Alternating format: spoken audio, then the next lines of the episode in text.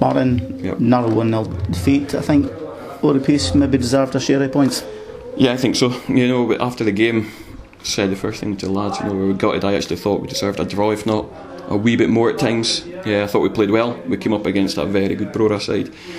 They were missing a few players, but you could see the quality. Um, but I thought we showed up well with a couple of chances. He pulled off a great save from a goose free kick at the end.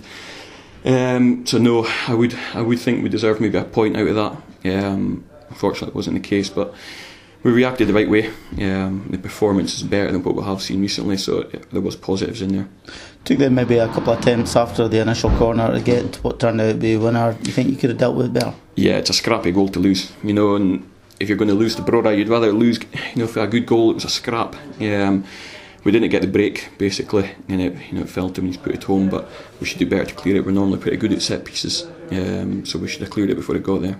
And again, you've changed the shape going forward, try to push bodies up, and Yeah. actually set piece was a very good hit from Gary, but top goalkeeping. Yeah, we adjusted. I, I felt comfortable in the game. Um, we've had a cou- couple of changes to our shape, and you know we're one 0 down and we're at home. You know we're playing well actually at, at the time, and I thought we may as well go for it. You know, there's nothing to lose. Um, we're not going to be one of them teams that just sit in and get beat.